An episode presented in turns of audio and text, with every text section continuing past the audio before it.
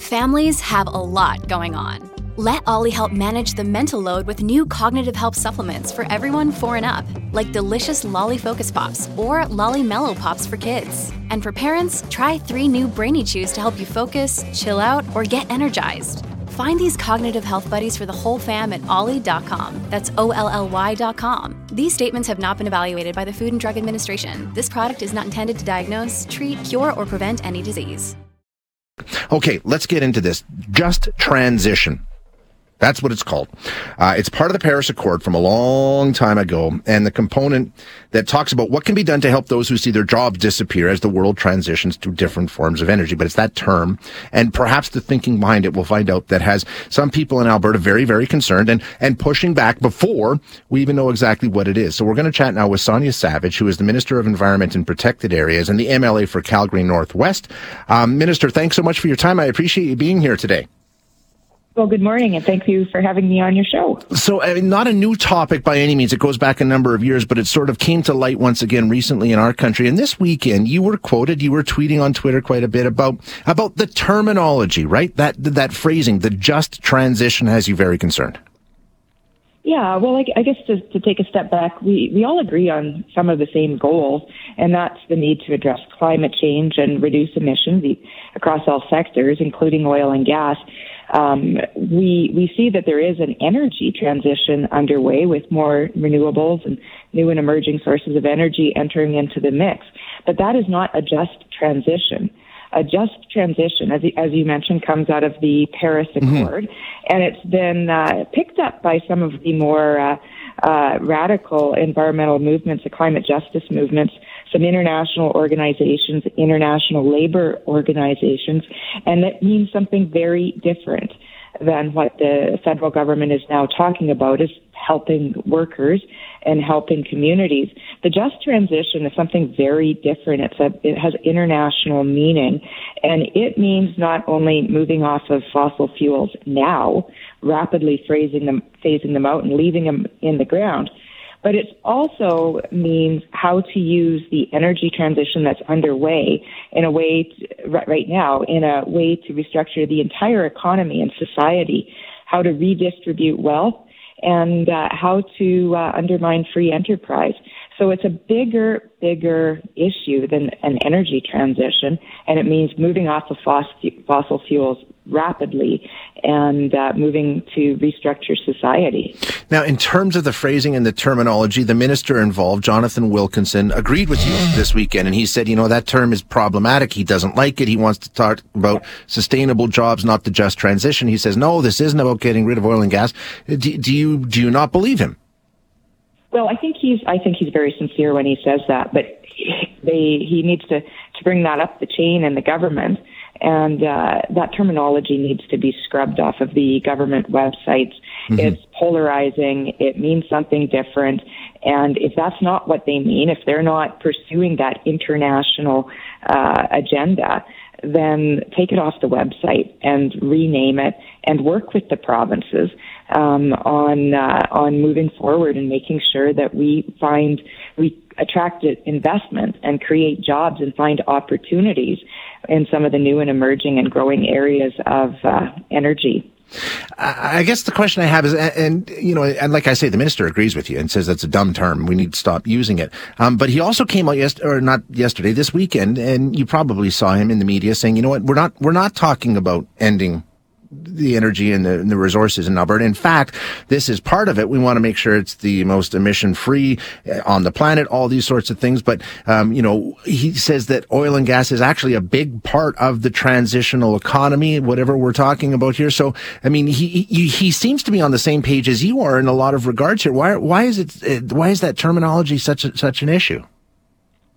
Well, and, and uh, we are working together in, in the background on a number of things, and we're working quite well together collaboratively on things like hydrogen, carbon capture utilization and storage, critical and rare earth minerals, uh, emission reducing technology innovation. We're working very well together.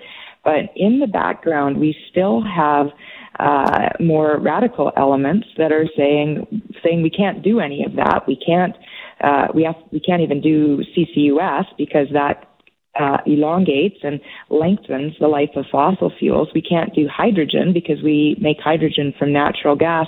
We have more radical elements uh, chirping away in the background, and uh, the word just transition just brings suspicion that that agenda is still there in the background. And I don't think it's long forgotten for people from the province of Alberta when the prime minister very famously said his intention was to phase out fossil fuels back in uh, back in the 20, 2015 election. So we haven't forgotten that, and uh, we're very sensitive to it. We're working well with them on uh, on on bringing in some of these new technologies, and we want to continue to do that. But we want to do it in a framework that's about attracting investment, making Alberta competitive with places like the United States who are putting up enormous incentive packages and creating jobs. We don't want to put it into a package of moving off of oil and gas. And we're just very afraid that that term just transition implies something very different than what our agenda is, which is creating jobs. Yeah, I, I, guess terminology aside, do you believe the federal government wants to end oil and gas in Alberta right away? Or what's the timeline? Do you think that is the end goal here? This episode is brought to you by La Quinta by Wyndham. Your work can take you all over the place, like Texas. You've never been, but it's going to be great because you're staying at La Quinta by Wyndham. Their free bright side breakfast will give you energy for the day ahead. And after, you can unwind using their free high speed Wi Fi. Tonight, La Quinta. Tomorrow, you shine. Book your stay today at lq.com. At Evernorth Health Services, we believe costs shouldn't get in the way of life changing care and we're doing everything in our power to make it possible. Behavioral health solutions that also keep your projections at their best? It's possible. Pharmacy benefits that benefit your bottom line? It's possible. Complex specialty care that cares about your ROI? It's possible. Because we're already doing it. All while saving businesses billions. That's Wonder made possible. Learn more at evernorth.com/wonder. I mean, Stephen Harper said he, he talked about doing it sometime in this century. You know, he said 2050. He said by the end of the century. So, I mean, an industry has talked about it too, but I'm talking about what do you think the federal, like, you, you have these concerns and you say that this just transition means the end of oil and gas in Alberta. Uh, what, what is the concerns? Do you think they want, the federal government wants oil and gas to end in Alberta?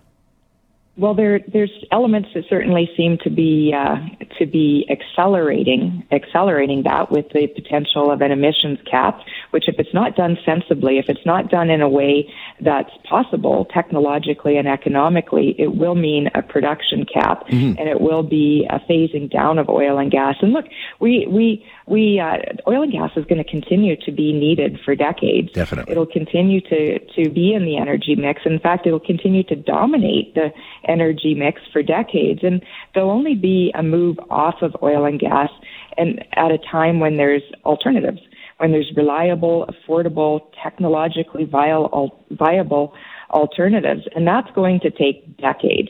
It won't be, uh, if ever, um, and hopefully the federal government understands that.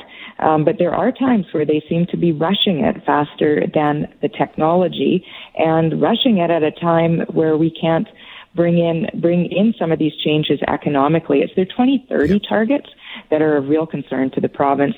They've got targets to be to reduce emissions by 40, 42 to 45 percent in the oil and gas sector. We do not have the technology to do that. It's uh, the, the cost. Nobody's talking about the cost of doing that. Um, what are we going to replace it with? Mm-hmm. Is there are there actually reliable, affordable, technologically viable alternatives?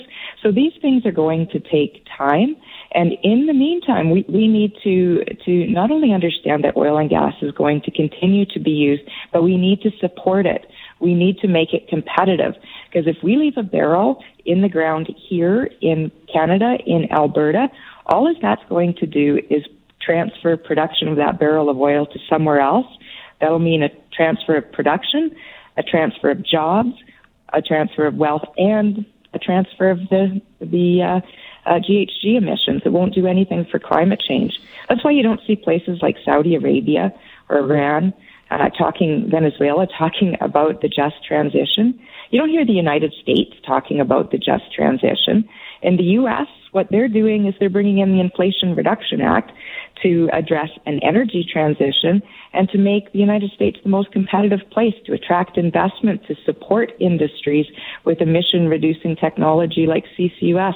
That's the approach we need to be taking in Canada, not trying to, to place all of this stuff under the framework of some so-called just transition that means different things internationally than what they're saying it means here in Canada. In terms of what it means, and I'm almost out of time here, I'll try and squeeze this in. We know that we'll find out more in terms of uh, exactly what the federal government's talking about this spring, but there's been a lot of consultation around this um, with industry, with labor groups. But have you been involved? I mean, you used to be the energy minister. I mean, how how closely involved in the consultation process has our government been in Alberta?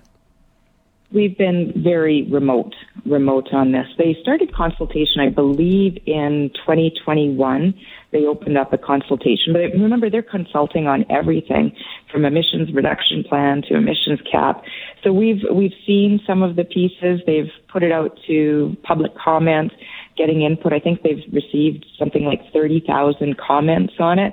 So we haven't been been involved involved in it. There's been no sit down discussion. I know there's an effort to put together some of these regional roundtables um, to talk about about uh, energy transition. The problem so far is those regional ta- roundtables proposed were to be subsumed in the into this broader wording of a just transition, and that's just not game on in Alberta. Uh, Minister, unfortunately, I am out of time, but I do appreciate you being here. Thanks so much.